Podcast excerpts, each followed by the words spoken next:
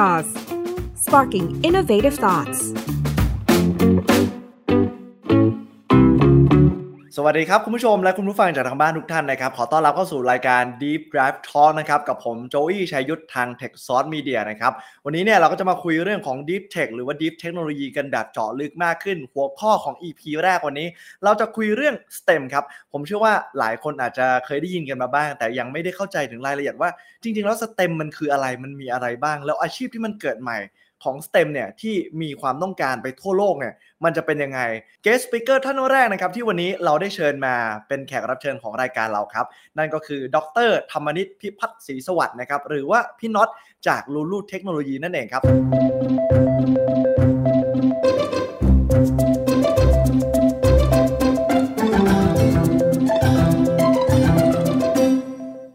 สวัสดีครับพี่น็อต สวัสดีครับโจยี่ อ่าก่อนอื่นให้พี่น็อตได้แนะนำตัวหน่อยครับ ได้ครับ ก็พี่น็อตนะครับเป็นหนึ่งใน co-founder ผู้ก่อตั้งบริษัท Lulu Technology ซึ่งเป็นบริษัทที่ทำเกี่ยวกับ Deep Technology นะครับสร้างเทคโนโลยีโดยใช้เทคโนโลยี AI นะครับมาแก้ปัญหา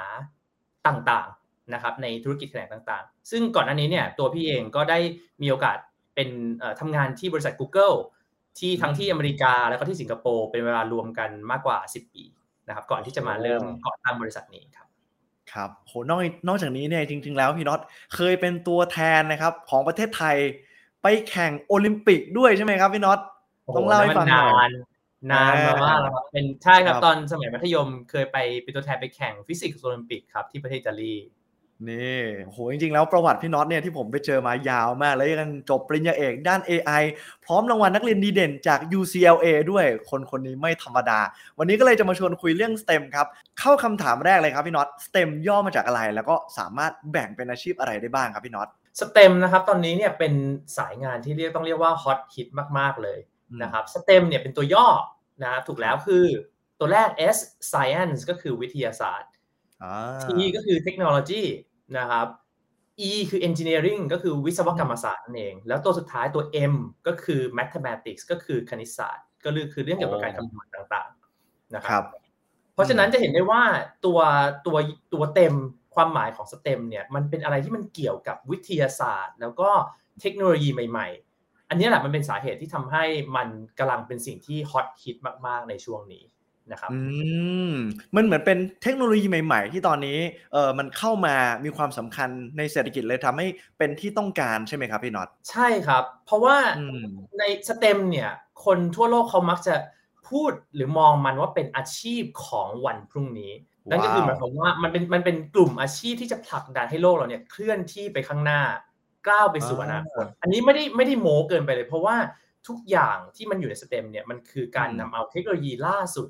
ของแต่ละแขนงนะครับ มาใช้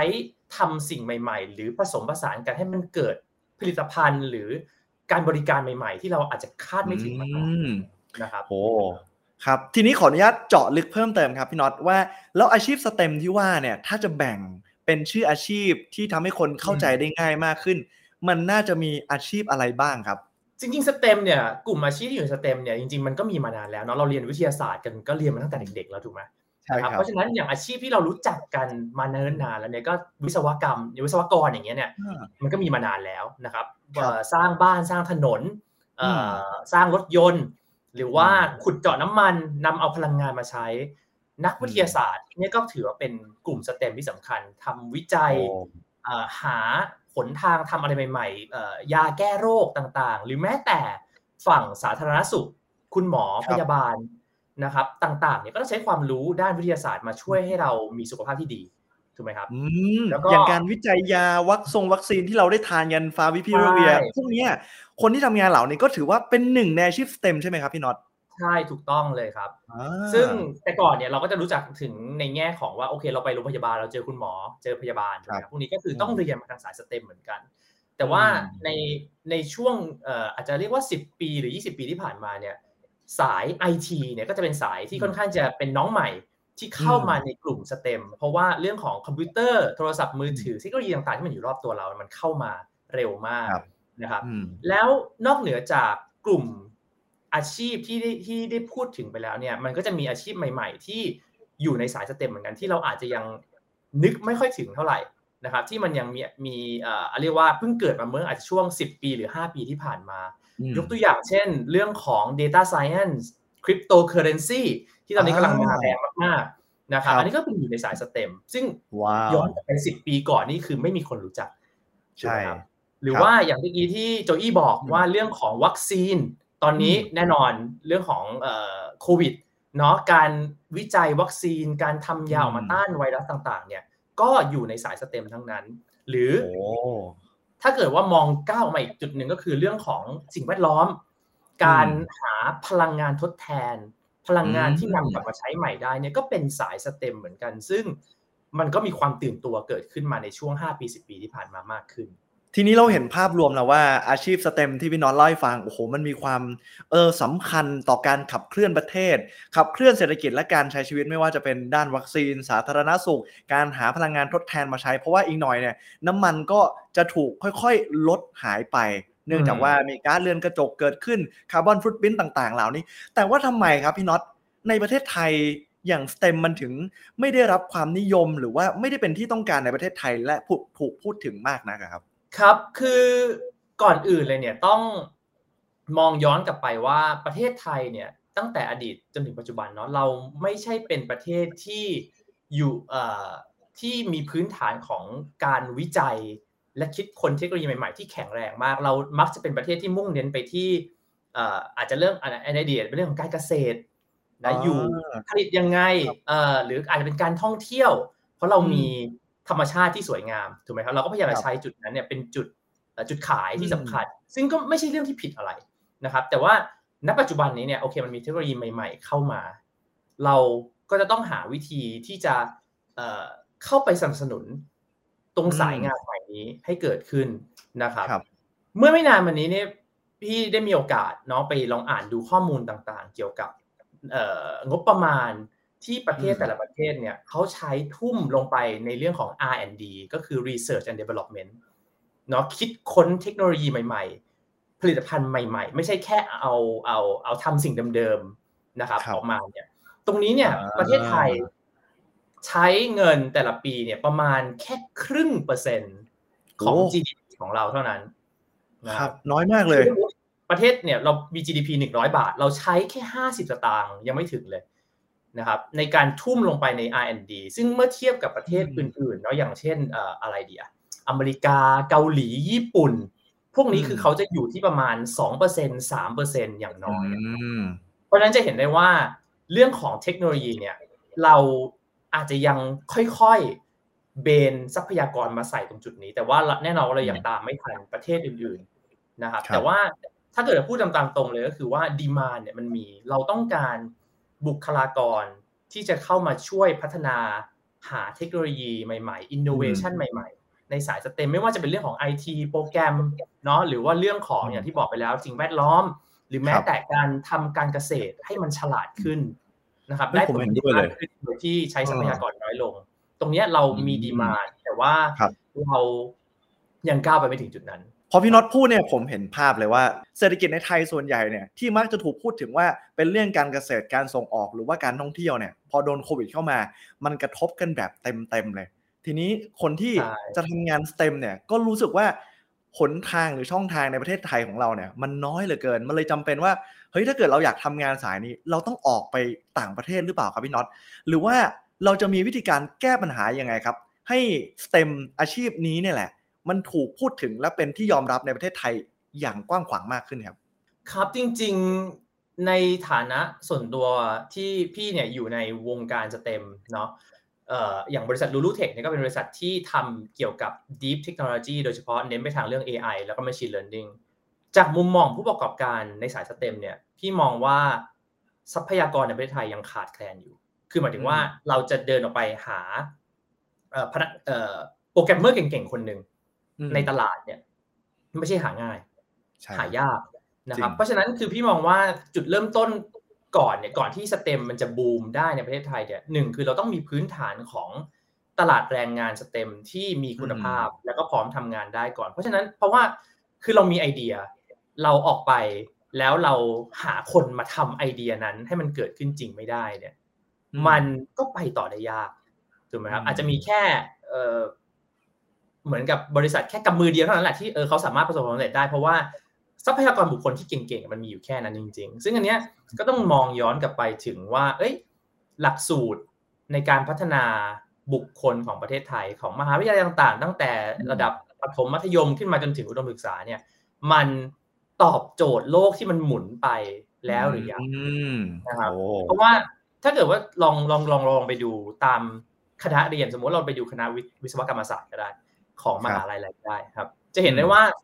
การแบ่งภาพการศึกษาเนี่ยจะยังเป็นแบบเดิมๆ คือหมายถึงว่าโอเคเรามีวิศวะเครื่องกล วิศวะโยธา วิศวะไฟฟ้าหรืออะไรอย่างนี้ที่เราอาจจะเคยได้ยินกันมาเรื่อยๆถูกไหมครับแต่ว่า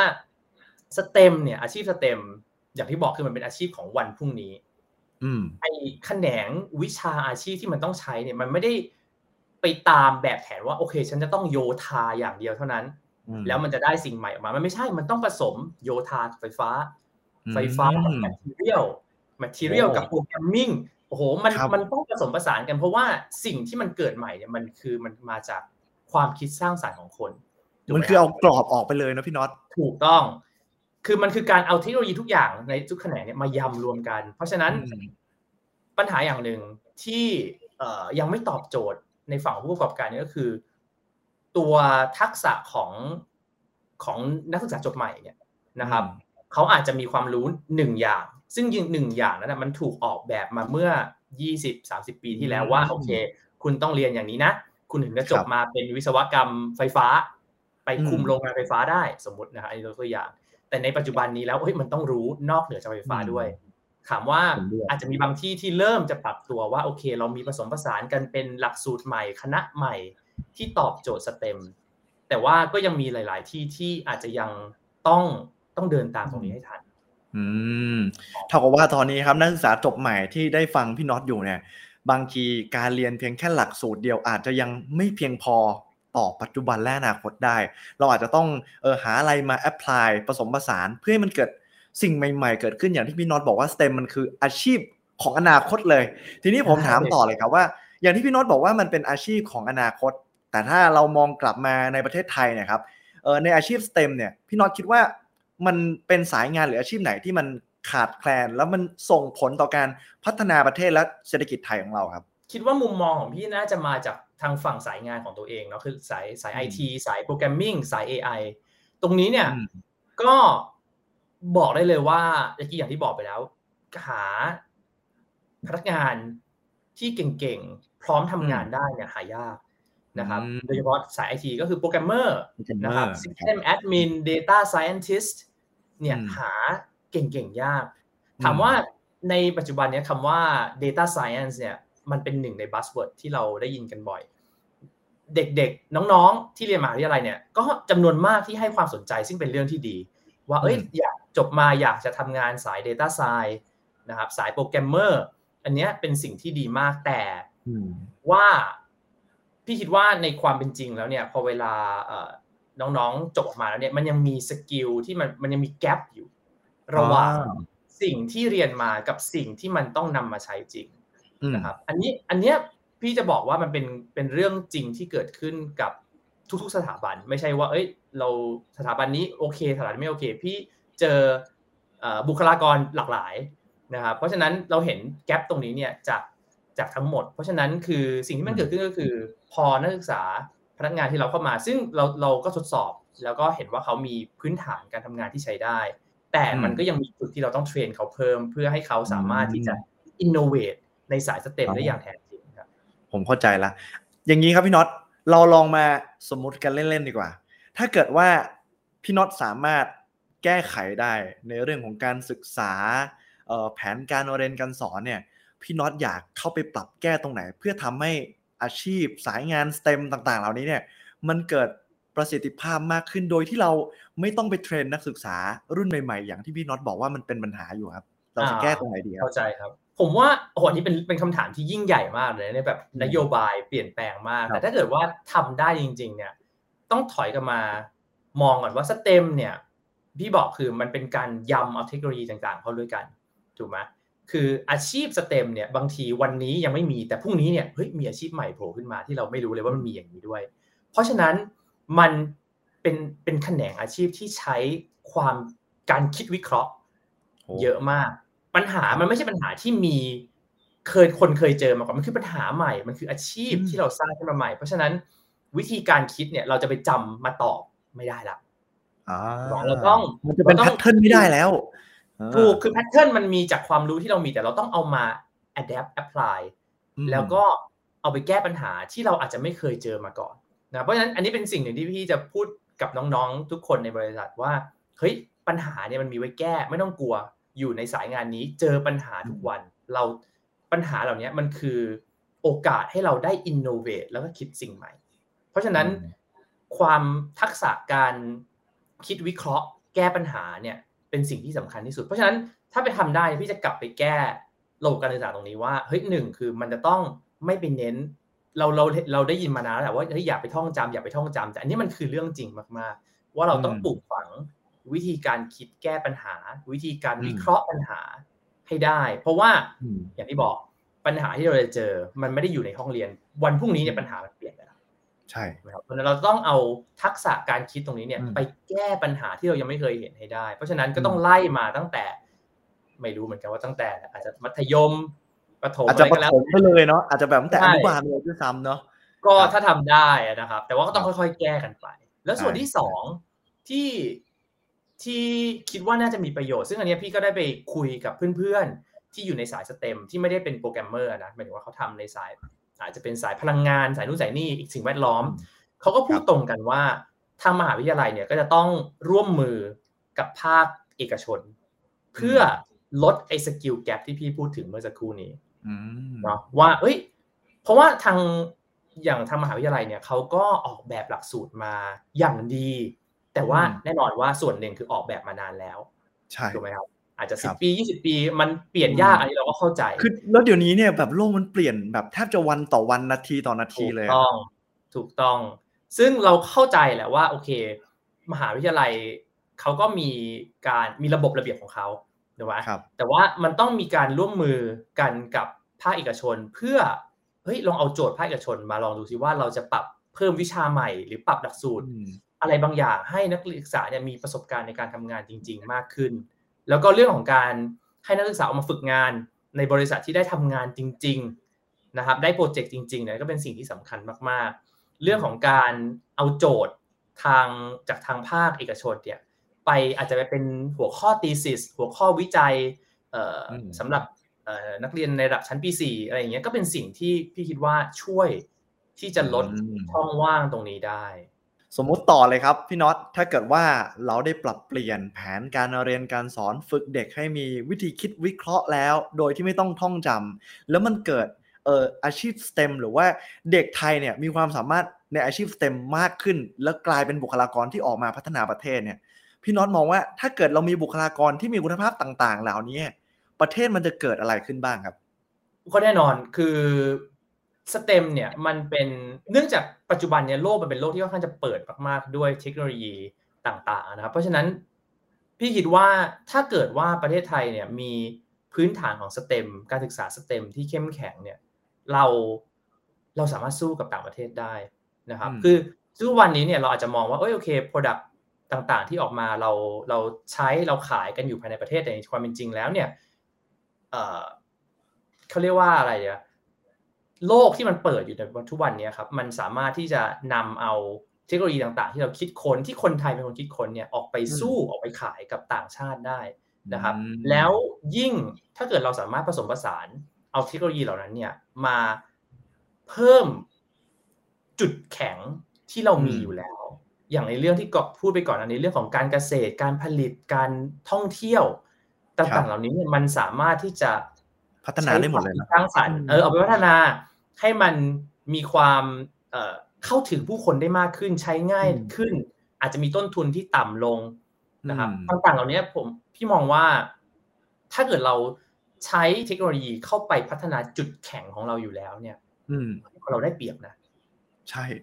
แล้วเราสามารถที่จะไปสู้กับคนอื่นทั่วโลกได้เพราะว่าอย่างที่บอกคือโลกมันเปิดแล้ว แล้วมันก็จะไม่เกิดปัญหาสมองไหลที่ไม่ว่าคนเก่งในไทยแค่ไหนก็ตามเนี่ย อยากจะมีเงินเดือนสูงๆทำงานดีๆ เนี่ยกลายเป็นว่าต้องหนีออกไปทำงานต่างประเทศกันซะส่วนใหญ่ หรือแม้กระทั่งไปอยู่บริษัทของชาวต่างชาติ ซึ่งเราก็จะเห็นเต็มไปหมดเลยนะพี่น้องเนาะว่าตอนนี้มีแพลตฟอร์มของเออต่างประเทศเนี่ยเข้ามาให้บริการคนไทยจนคนไทย คุ้นชินจนคิดว่านั่นเป็นบริษัทของประเทศไทยด้วยซ้ำแต่จริงๆแล้วมันคือการให้บริการของต่างประเทศซ้ำหมดเลย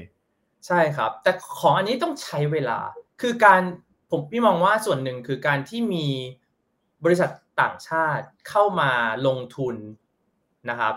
เปิดบริษัทเปิดสาขาในประเทศไทยตรงนี้เนี่ย มันก็เป็นข้อดีคือมันช่วยทำให้ตลาดของสเต็มตลาดไอทีต่างๆนี้มันโตขึ้น ซึ่งมันก็เป็นสิ่งจำเป็นที่จะเพิ่มเหมือนกับเป็นแรงผลักดันให้ทางภาค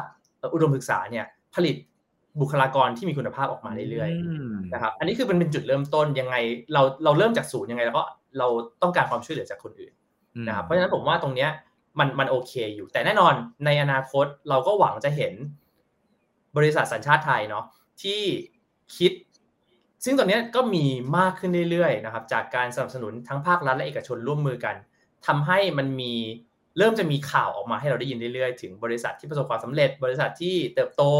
ยิ่งใหญ่หรือแม้แต่บริษัท ที่เก่าๆที่สมัยก่อนเขาไม่ได้ทำเกี่ยวกับไอทีเขาก็ผันมาเปิดเป็นเซกชันที่เกี่ยวกับไอทีทำไอทีโดยเฉพาะนะครับตรงนี้ก็เป็นสิ่งที่ดีเป็นนิมิตหมายที่ดีที่เราจะช่วยกันขยายตลาดตรงนี้ให้มากขึ้น ซึ่งมันต้องใช้เวลาแน่นอนที่กว่าที่เราจะสามารถบอกว่าโอเคเฮ้ยเราทำงานที่ประเทศไทยก็ได้ค่าตอบแทนที่ใกล้เคียงกับต่างประเทศ นะครับซึ่งในทุกวันนี้ก็คงมีอยู่บ้างแต่อาจจะยังไม่ได้แพร่หลายขนาดนั้น ต้องใช้เวลาครับอันนี้ใช่ครับ หวังว่าอนาคตข้างหน้าเนี่ย จะมีตลาดรองรับนักศึกษาจบใหม่แล้วก็คนไทยที่มีความสามารถจะได้ไม่เกิดปัญหาแบบการไปทำงานต่างประเทศอีกเนาะพี่น็อตเนาะสุดท้ายแล้วครับพี่น็อตถ้าเกิดว่าตอนนี้เนี่ยมีน้องๆนักศึกษาหรือว่าคนทำงานที่รู้สึกว่าสนใจในอาชีพสเต็มเนี่ยเขาอยากจะลองไปทำงานสายนี้ดูบ้างเขาจะต้องเตรียมตัวยังไง แล้วก็เออเหมือน ทำตัวเองให้พร้อมกับโอกาสของอาชีพเหล่านี้ครับทำยังไงดีครับ ครับสำหรับคนที่สนใจที่อยากจะมาทำงานในสายสเต็มนะครับ โดยเฉพาะอย่างยิ่งคนที่อาจจะบอกว่าเอ้ย ตอนแรกฉันเรียนไม่ได้ตรงสายร้อยเปอร์เซ็นแต่อยากเบนเข็มมาได้ข่าวดีก็คือ ทุกวันนี้เนี่ยมันมีคนที่ข้ามสายงานเยอะแยะเต็มไปหมด เพราะว่าบนอินเทอร์เน็ตมันมีทรัพยากรให้เราได้เรียนรู้สิ่งใหม่ๆ ตลอดเวลาด้วยตัวเองพี่น็อตถูกไหมอันนี้คือข้อดี คือเราอยากจะเรียนอะไรเราเปิดหาอินเทอร์เน็ตเราเรียนได้ สิ่งที่เป็นอุปสรรคอย่างเดียวก็คือความตั้งใจของเราเท่านั้นใช่ครับนะครับ เพราะอย่างในบริษัทของพี่เนี่ย มีพนักงานหลายคนที่เราเปิดให้โอกาสเขาไม่ได้จบมาทางสายคอมพิวเตอร์โดยตรง แต่สามารถเข้ามาทำงานเป็นโปรแกรมเมอร์ได้เป็น Data Scientist ได้ เพราะเขาได้แสดงให้เราเห็นว่าเฮ้ยเขามีพื้นฐานการทำงานได้จริง เขาศึกษาเองเขาขนขวายเขาสนใจ ตรงนี้สามารถทำได้นะครับ ส่วนในแง่ของว่า เอ้ย เราควรจะโฟกัสไปที่จุดไหนเนี่ย พี่ก็จะขอย้อนกลับไปที่สิ่งที่ได้พูดไปก่อนหน้านี้ก็คือ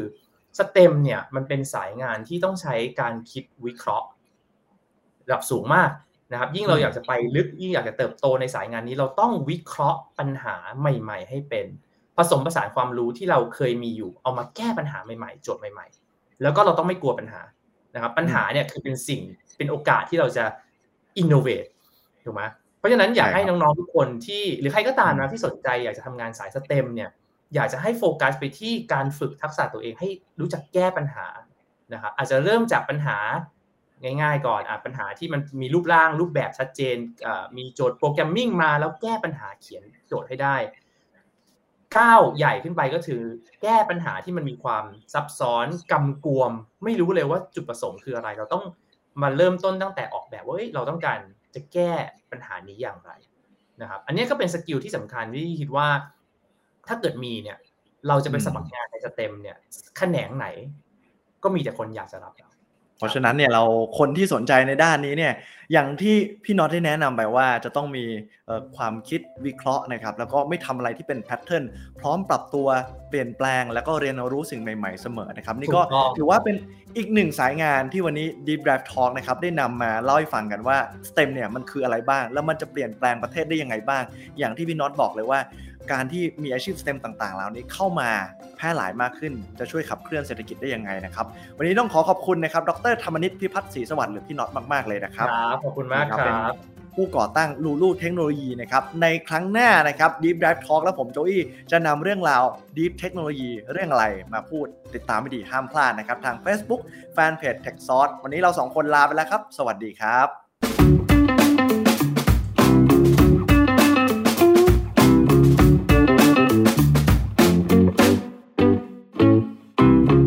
Sauce Sparking Innovative Thoughts